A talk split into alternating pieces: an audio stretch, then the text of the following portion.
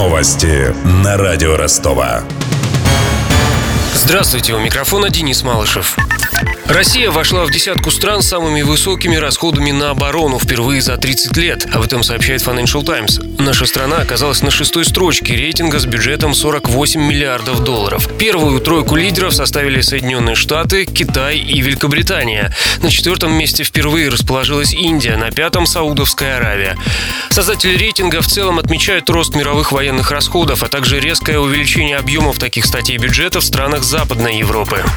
Зона платных парковок в Ростове расширена до набережной. Теперь с паркоматами и разметкой в центре города 3000 машиномест. Напомню, брать деньги за оставленные в центре автомобили начали с 26 сентября. На первом этапе в зону коммерческого паркинга включены были улицы между Красноармейской и Пушкинской, а также между Доломановским и Театральным. С этого дня добавлены еще 27 улиц. Некоторые из них посетила корреспондент радио Ростова Ксения Золотарева. Несмотря на стоимость 35 рублей за час стоянки, свободных обочин на Халтуринском, Темерницкой или Соколова нет. У водителей, которые работают в этом районе, не остается иного выбора, кроме как платить. А сделать это нелегко. Руководство ростовского парковочного пространства отчитывалось об установке нескольких десятков паркоматов. На деле терминалы встречаются не чаще, чем раз в 2-3 квартала. Так что автомобилисты вынуждены либо совершать пешую прогулку, либо оплачивать стоянку через мобильное приложение. Зато знаков, говорящих «здесь платная парковка», более чем достаточно. На некоторых улицах до трех штук на 5 метров дороги. Местами перед ними стоят знаки «Остановка запрещена». Вероятно, их еще не успели демонтировать. Нет на улицах и сотрудников парковочного пространства в ярких зеленых жилетах. Они должны фиксировать номера автомобилей и помогать водителям разобраться с паркоматами. Только на Буденовском мне удалось встретить одного парковщика-консультанта.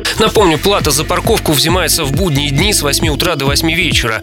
Тариф составляет 35 рублей в час. С недавних пор в офисе и на сайте ростовского парковочного пространства можно приобрести месячный абонемент. Он стоит 5000 рублей и позволит сэкономить на парковке около 20%.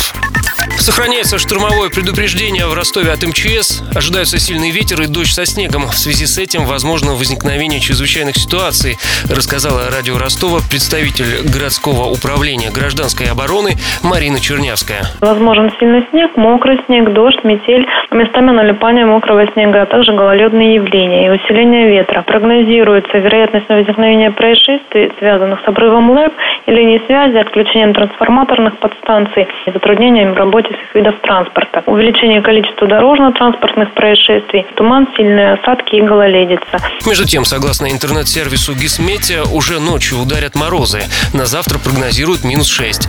Напомню, в минувшую пятницу из-за снежного урагана без света остались 180 тысяч жителей Ростовской области.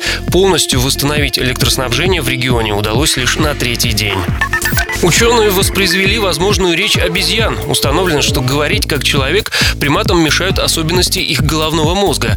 Группа исследователей из Австрии и США воспроизвели сценарий, при котором обезьяны наделены более развитой нервной системой. Вот как могли бы говорить орангутанги и гибоны.